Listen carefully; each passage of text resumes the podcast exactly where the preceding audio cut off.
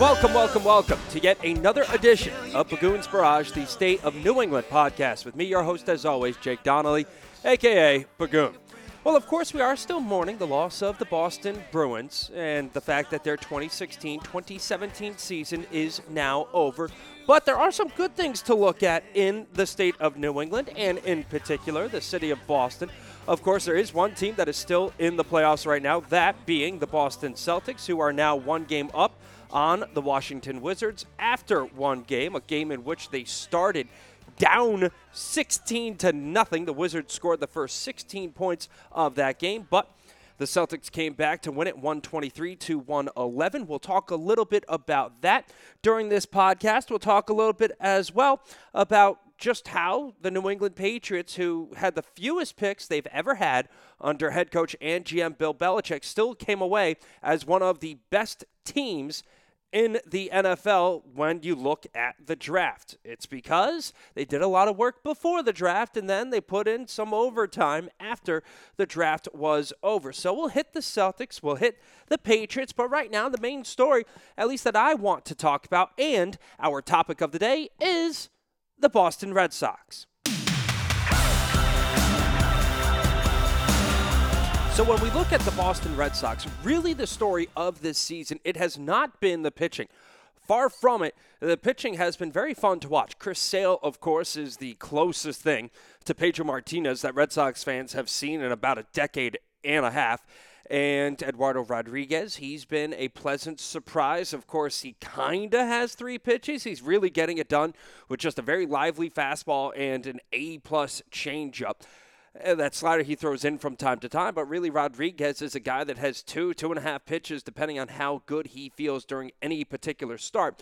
So Sale's good, Rodriguez is good. Pomeranz, say he's been Pomeranz, not the guy who was an all star with the San Diego Padres, but, you know, he's been uh, serviceable. If he is your number five starter, you could toss him out. He'll get five, six innings, kind of do a little bit of a Wakefield, although Wakefield was really six innings at least every single game and three to five runs every single game. And when the Red Sox were skidding, you could throw Wakefield out there and he'd give you a gem, like eight innings and one unearned run. That's kind of what Wakefield was for so long for the Red Sox. But the real problem is not the pitching. It is, in fact, the offense. Yes, the Red Sox are two games above 500 at 13 and 11. They just took two out of three from the Chicago Cubs, the team that everybody wants to beat in Major League Baseball. When you win the World Series the previous year, yeah, that is literally the team to beat. Still one through nine the most devastating lineup in all of baseball, and they still have a t- just terrific rotation. Hendricks pitched last night for the Cubs, and a lot of those two seamers were catching a ton of the plate in a manner that you just did not see all of last year, and yet the Red Sox really couldn't get to him. Hanley Ramirez, he is starting to hit well for the offense, but that's kind of it. I mean, if you're looking for guys to bop the ball out of the yard, you got a couple from Hanley Ramirez. You got a couple more from Andrew Benintendi. But beyond that, it's been mostly singles for the Red Sox. Look at the series. Uh, they take two out of three from the Cubs, but they do it mostly with singles. The 5 4 win against the Cubs on Friday night, right? You look at the box score in that one, a game in which the Red Sox scored in just one inning, and we'll talk a little bit more about that phenomenon in just a moment. But Two doubles in the game for the Red Sox, both in the five run first inning. The home run by Benintendi, that in the first inning. The doubles, by the way, were for Betts and Moreland because Moreland, apparently, the only thing he can do is collect a couple of doubles. And the Red Sox come up with four extra base hits in their 7 4 loss against the Cubs on Saturday. A double by Hernandez, a triple by Bogaerts, another home run by Ramirez, and another home run by Benintendi. And then on Sunday night, in a 6 2 victory for the Red Sox, a game in which they scored in just two innings. How many extra base hits? Just one. If you want to look at how the Red Sox are getting it done, it's been with almost exclusively singles. In terms of team hitting through the Red Sox, first 24 games, they're 13 and 11, remember. The Red Sox are third in Major League Baseball with a 270 batting average. The Houston Astros, two points ahead of them. The Washington Nationals, holy good God, 25 points up on the Red Sox. That's right. The Nationals are almost hitting 300 as a team. They sit at 295. And the Red Sox, they're getting on base as well. When you look at the on base percentage, the Red Sox are currently fifth in Major League Baseball with a 334 on base percentage. Washington again dominating the league. They are first in the league with a 369 OBP. And the Yankees are actually nine points ahead of Houston for second. The Yankees are at 349 in on base percentage. So you take a look at the first couple of lines of the slash line. The Red Sox third in batting average with that 270 clip, fifth in on base percentage with a 334. But for anybody that has been watching the Red Sox this season, the problem is quite obvious anecdotally, you think that all the Red Sox are doing lately is hitting singles and then waiting around for somebody else to do something. Well, guess what? The Boston Red Sox, third in average, fifth in on base percentage. When it comes to slugging percentage, the Red Sox are 24th in Major League Baseball. Their slugging percentage is a mere 381, one point ahead of the Pittsburgh Pirates, 425th. Whereas the Washington Nationals, yes, they were helped out by putting up 23 runs against the Noah Syndergaard-less Mets because Syndergaard left after one inning with what appears to be a lat strain, not a lat. He's out with a lat strain. That's the injury. Al Michaels, I am not. If somebody is out with an injury, it is a lat injury, not a lat. We all have lats. Most of us, I believe, have a couple on their body. But the Washington Nationals, a 5'10 slugging percentage, just dominating. The rest of Major League Baseball, 39 points ahead of the Milwaukee Brewers, who get help from Eric Thames and all of his home runs. The Red Sox, as a team, they have 15 home runs as a team. Aaron Judge had 11. The rookie for the Yankees had 11 home runs by himself in the month of April. Thames had 12. Zimmerman, I believe he ended the month with 13 home runs. I have to check on that one. But you can see that the Red Sox, in terms of their home runs, yeah, they're not getting it done. Those 15 home runs for the Boston Red Sox, a team that is almost always in the top of Major League Baseball in terms of scoring runs and hitting home runs. They are dead last in long balls. They have 15 home runs as a team. The next lowest is San Francisco, and then after that, you have to go to 20 to get to the Minnesota Twins and the Pittsburgh Pirates. So you see, the Red Sox are getting hits. They are getting on base, but right now the team has essentially turned into a bunch of punch and Judy hitters. So what does that mean? The Red Sox, they're not scoring runs. They only have 93 runs on the season and how they are scoring those runs, it's really, really odd. Okay, so uh, after the first game of this series, I had the stats. I have since updated it. I wrote about the one and done Red Sox offense on Saturday. Well, now it's Monday, and I've updated the statistics on it. The Red Sox have now scored in two or fewer innings a game in 16 of their 24 games. They have scored in one inning or fewer in 11 of 24. Two days ago, that number was 11 out of 22. So, two days ago, they have scored in just one inning per game in half of their games. Two more games. It is now 11 out of 24. But this Red Sox team has scored in one inning and that's it in eight of 24. So in a third of their games that they have played, that's not including shutouts. That's how you get to that number 11. But in a third of the Red Sox games, they have scored in one inning. In 11 of their 24, a little bit less than half, obviously, they have scored in one inning or fewer. In other words, they have had eight games this season where they have scored in one inning, and that's it. They have had three shutouts this season. So in 11 out of 24 games, that the Red Sox have played this season, they have scored in one or fewer innings. So, not only are the Red Sox not coming up with extra base hits, when they are getting hits, it is seemingly always in the same inning. And yet, they are two games above 500. It's one of the craziest things I have ever seen. And how are the Red Sox getting it done? Well, the bullpen has been great. Kimbrel, yes, he did blow a game uh, against the Toronto Blue Jays, the one where Sale went eight innings. Kimbrel had the one run lead, a 1 nothing lead, gave up the home run, but the Red Sox then scored three runs in the top of the 10th inning to take a 4 1 lead. Kimbrel would pitch the bottom of the 10th inning and strike out the side. He actually picked up five out of his six outs by way of the strikeout in that game. And that's been really a microcosm for how the Red Sox have played this season. The Red Sox are compiling all of their runs in one inning, and most of the time, that is a late inning explosion for the Red Sox. The Red Sox, I mentioned earlier in this rant, have scored just 93 runs. I believe, actually, no, I did not mention it, but the Red Sox have scored 93 runs, which is 25th in Major League Baseball. The lowest output is the Kansas City Royals, who have just been putrid.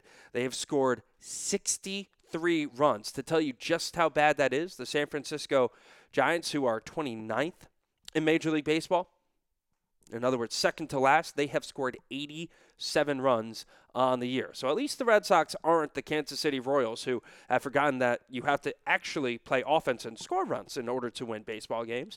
But the Red Sox, they're two games above 500 at 13 and 11. They have scored 93 runs on the season. 41 of those 93 runs have come in the seventh inning of games or later. So this Red Sox offense, and it really started at the beginning of the season. The Red Sox actually split their first four games. The first one was a 5 3 victory against the Pittsburgh Pirates, and that 5 3 victory, all five of the runs they scored were in the fifth inning. So, again, that was just one inning of runs for the Red Sox in that game. Then he moved to the next game, the Chris Sale start, where Sale announced his presence with authority to Red Sox Nation. A 3 0 victory for the Red Sox in 12 innings. Clearly, all of the runs for the Red Sox in that game came in the 12th inning. A three run walk off shot by Sandy Leon, who sadly has kind of come back to earth offensively. So, there, the first two games, five runs in one inning, three runs in one inning. Then the next game, a 6 5 loss where they were down five to one, or make that, excuse me, they were down, um, they were down four to nothing, and they scored five runs. And in the eighth inning, it ended up losing that game 6 5 because the bullpen could not hold on to the lead. Then the game after that, a 4 1 loss for the Red Sox. And clearly, with the 4 1 defeat, they only scored one uh, they only scored in one inning. So in their first four games of the season, the Red Sox scored in just one inning of play. And that is something that they have done a ton of. I mentioned it a couple of times. They've done it actually in 11 of the 24 games that they have played this season. Two or fewer innings of scoring in 16 of 24 games. And these runs, they're coming late. So the Red Sox have been an extremely, extremely boring team through the first half of games. They don't score. In fact, the Red Sox, 52 of their 93 runs have come in innings 1, 2, 3, 4, 5, and 6. In other words, barely more than half of their 93 runs have come in more than two thirds of the game. That should not be. But once the game gets to the clutch times, once they get to the seventh inning, the Red Sox offense all of a sudden opens up.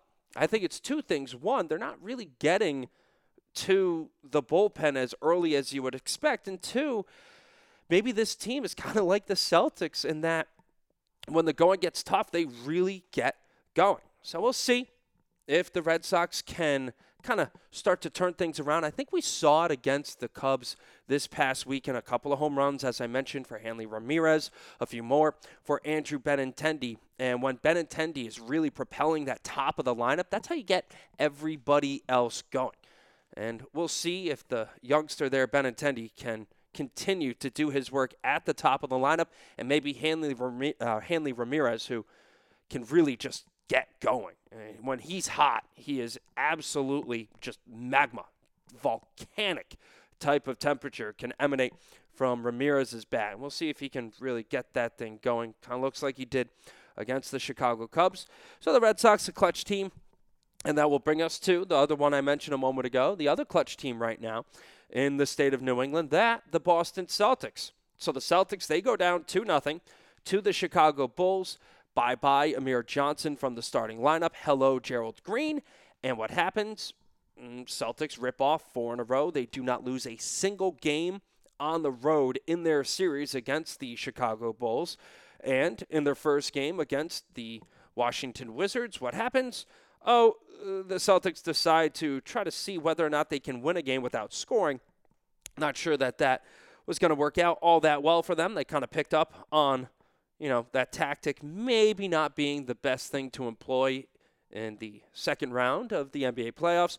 And then they start to really chip away at it. And by the time halftime rolled around, the Celtics were only down by six the third quarter. They dominated. The Wizards didn't commit a single foul in the third quarter, but the Celtics were just absolutely dominant against the Wizards.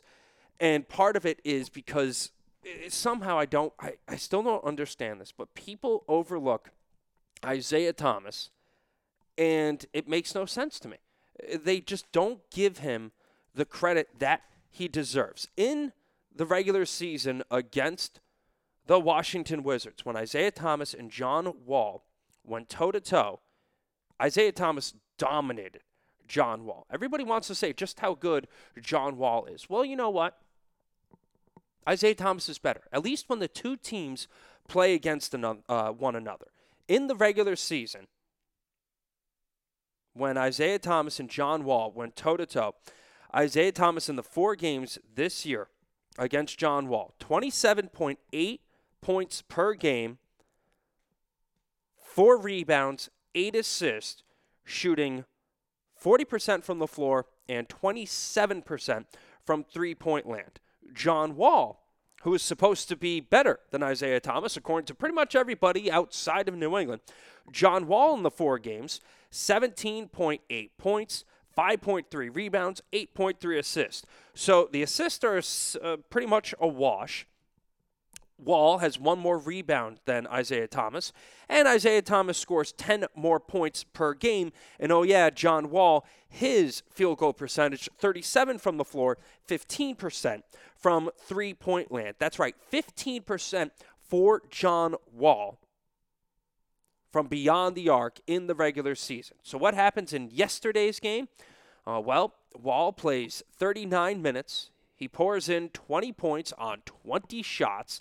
He shoots 45% from the field, just 20% from three point line, going one uh, from three point land, going one for five. So, the easy line that we can get you 20 points with four rebounds, and 16 assists. But oh, yeah, eight turnovers for Wall. He was a minus five. I'm not a big fan of the minus, but a minus five. Avery Bradley was in his pocket the entire game. He had a couple of big strips in the fourth quarter. So he looked at those 16 assists, and then he realized that John Wall also turned the ball over half that amount, eight turnovers for John Wall. He had two thirds of the Wizards' turnovers in that game 12 turnovers total for the Wizards, eight of them belonging to John Wall, who went just 20% from three point land, 45% from the floor. A 24 and 16 line for John Wall with eight big turnovers. So, what did Isaiah Thomas do on one fewer minute of play? One less minute I play, I should say. 38 minutes for Thomas. 23 shots with 33 points. Field goal percentage just a shade under 48. He went 5 for 11 from beyond the arc, 45.5%. At the line, he was 6 for 7. Wall was just 1 for 2 in that game. Just one rebound for Thomas, but yeah, he had 9 assists in the game and just 2 turnovers. And the Celtics as a team turned the ball over just 11 times. And really, the Celtics, after that first quarter, they dominated the game. They showed no mercy to the Wizards. The third quarter, they just dominated. And it was one of the best things I had seen in a very, very, very long time. That third quarter for the Celtics, they ended it up. Sorry, I'm looking at this backwards, but the Celtics ended the quarter uh, against the Wizards. Just one of the more dominating quarters ever 95 to 50. The Celtics were up against the Wizards after they were down five at the start of the half. So you can just see it was 64 to 59 in favor of the Wizards. But by the end, it was 95 80 for the Celtics. Celtics came out, and I believe it was the first nine points, maybe seven, no, seven. Uh, they let the Wizards score the first seven points of the fourth quarter before they decided to play a little bit more defense, and everything turned around, and it was wonderful for the Celtics. Al Horford, he had himself a monster game for the Celtics after Mar- uh, Marcin Gortat just dominated the Celtics in the first quarter. Horford made the game his own the rest of the way. 21 points on just 13 shots. He went 10 for 13 from the floor, hit a big three in the fourth quarter. But 21 points for Horford, 10 assists, 9 rebounds. Five of those rebounds were on the offensive end. He turned the ball over three times, but that's okay when you collect 10 assists. He also had a block and committed just three fouls and was, oh yeah, second on the team in plus minus with a 21. And I think the real story of this series is going to be Jae Crowder. He was the team high in plus minus in yesterday's game with 26, a plus 26 for Crowder. He poured in 24 points on just 14 shots. He went 8 of 14 from the floor, a stupendous 6 of 8 from three point land. Obviously, that's 75% and hit both of his free throws. He also chipped in six rebounds, two offensive, had one assist, one steal, did not turn the ball over, and he played some great defense. And if Crowder is going to shoot like he did in game one, there's no chance for the Wizards because Avery Bradley has found his zone. Isaiah Thomas, after an uncharacteristically bad series, I mean, it was a fairly bad series, and he had a really good excuse for why he wasn't in there mentally. But after a bad series for Thomas against the Bulls, Avery Bradley, who was the best player in that series in game five and six, well, in game one of the series against the Wizards, he took 20 shots, had 18 points, shot just 35% from the floor, 33% from three point land, three for nine, but he put John Wall in his pocket and was the main reason that Wall had so many turnovers. Bradley stripped him four times in the game.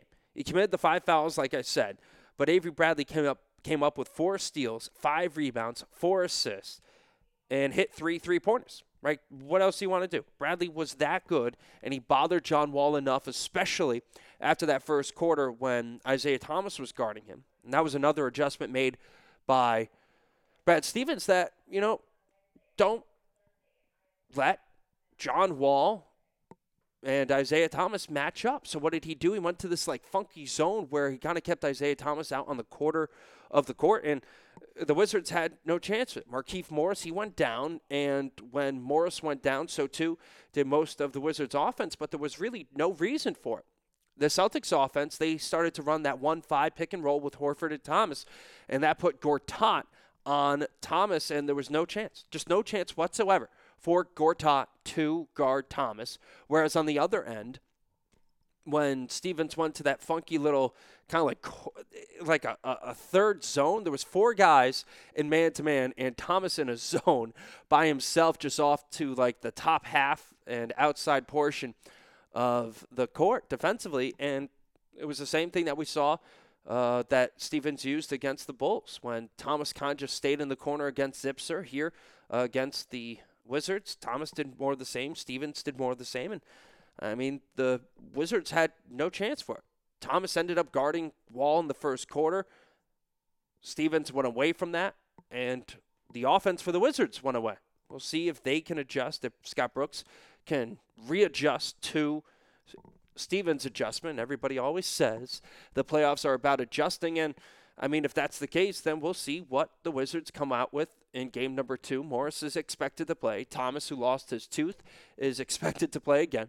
I guess they tried to reinsert the tooth right after the game or maybe even in the middle of the game did not succeed. I guess the Celtics didn't have the Bruins guys on hand for their training staff because, of course, if a guy loses a tooth in hockey, it's no big deal. Basketball, nobody has any idea what to do, but the Celtics training staff couldn't get that tooth back into the mouth of Isaiah Thomas. But the way that the Celtics came out and played after that really, really low and slow first quarter against the Wizards, I have more faith in, honestly, what the Celtics and Brad Stevens can do as compared to what Scott Brooks and the Wizards can do. So, going from one team that I have faith in to another that I absolutely have faith in, that not the Celtics, but of course, I do have faith in the Celtics, but even more faith in the New England Patriots and just how good their draft was. When you start the draft with, I believe it was just four picks, the fewest in the Bill Belichick era. Mm-hmm. Well, how do you come up with something that is good out of that draft? Oh, yeah. Well, you remind everybody with your team Twitter handle, the New England Patriots, putting out the draft by the Patriots, round one.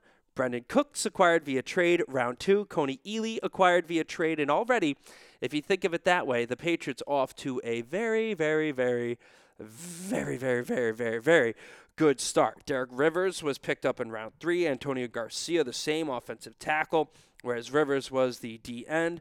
Dwayne Allen from the Colts via trade in round four.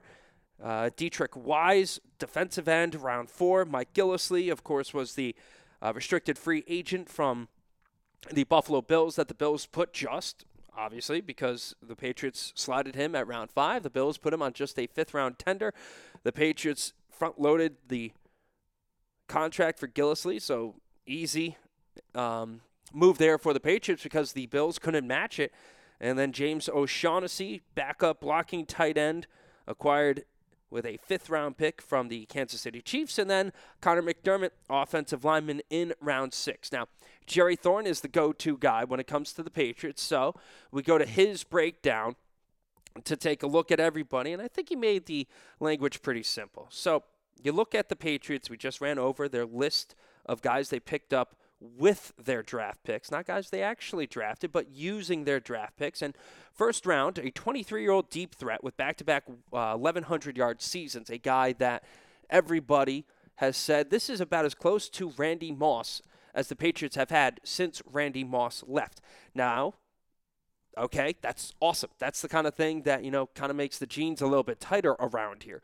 But so you get Brandin Cooks, 23 year old deep threat with back to back 1,100 yard seasons. You add to that Julian Edelman, who has been the security blanket outside of Rob Gronkowski for Tom Brady pretty much the last seven years.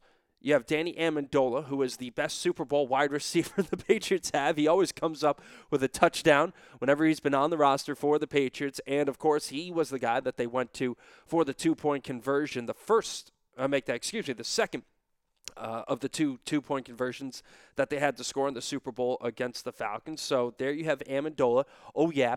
You have Chris Hogan. So there's a second deep threat. And Malcolm Mitchell, who was a guy that the Patriots put on an island every single day, and he was able to get open every single time that Tom Brady wanted him. So the first round pick, Brandin Cooks. Second round pick for the Patriots was Kony Ealy.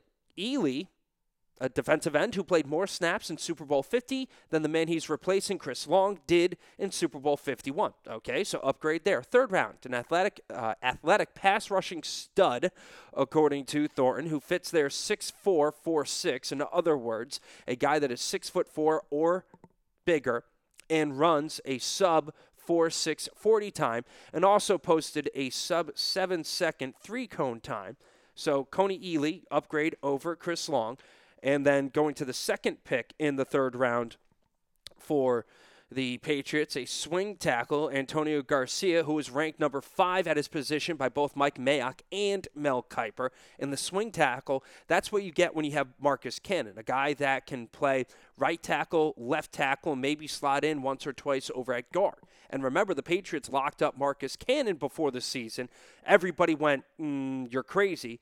And who was the most reliable offensive lineman on the Patriots this past season?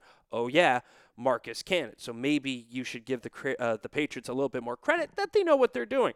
Uh, Martellus Bennett's replacement was drafted or was acquired via trade with the Colts for their fourth round pick. Yes, it is a shame that we do not get any of the quotes from Martellus Bennett or his brother, but Dwayne Allen he was a guy that Andrew Luck loved to look to in the red zone. So give me another red zone threat. Okay, yeah, I'll take that. Uh, then the next fourth round pick, Deatrich Wise. Wise, a massive, strong, and not all that athletic, but he's an edge setter, a guy that played with his hand in the dirt, as they say in college a lot, probably is going to be turned into a stand up outside linebacker for the Patriots. We'll see how that works. I always love those guys that Belichick brings in. And um, Wise is the guy that comes out of Youngstown State, where Bo Pelini, a guy who was a part of the Belichick coaching tree, Bo is over at Youngstown State, won double A, the uh, playoff division, not the um, bowl subdivision. I hate those differentiate like those the way that they differentiate and come up with those names. I I hate it. Anyways, uh, more into the fifth round now. Mike Gillislee, restricted free agent, who was ranked by DVOA as the best running back in all of football because oh he's only averaged 5.7 yards per attempt in each of his last two seasons the guy that was ranked second by the way yeah that was rex burkhead who was signed so unless you are uh, sorry, that is if you are a running back or if you are a wide receiver for the Patriots right now, and you're one of those undrafted guys, and the Patriots also got the North, uh, the uh, Big 12 Player of the Year out of Northwestern, the wide receiver of the year, I should say, uh, out of Northwestern. That was one of their um, undrafted free agent signings. Austin Carr. Like, how are you going to make this team? The answer: special teams. So we'll see just how special Austin Carr is, the wide receiver out of Northwestern. But going back to the second of the fifth round picks, the Patriots pick up a blocking tight end in James O'Shaughnessy via trade with the Kansas City Chiefs. And then their final pick, they actually used Conor McDermott, a tackle project who needs to increase his strength, but has room for muscle because, oh yeah, he is six foot eight. In other words, he is a house. Although, also, in other words, just one inch bigger than the Yankees right fielder Aaron Judge, which just goes to show you Aaron Judge is an absolute beast. So, everything going well in the state of New England. That will do it for us here on Pagoons Barrage. The Celtics, they have won five in a row, but more importantly, are one game up on the Washington Wizards, who looked very discombobulated in the final three quarters against the Celtics. The Boston Red Sox, maybe their hitters have started to turn things around. We'll see if they can, you know, score in more than one or two innings per game. It'd be nice to see them kind of put like a six or seven spot up by scoring in multiple innings. But you never know. Taking two out of three from the Chicago Cubs. We'll take that any day of the week and twice on Sunday.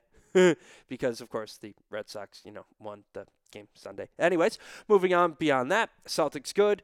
Red Sox look like they're kind of turning the corner. Two games above 500 at 13 and 11. And of course, the Patriots are doing Patriots things, making the rest of the NFL cower.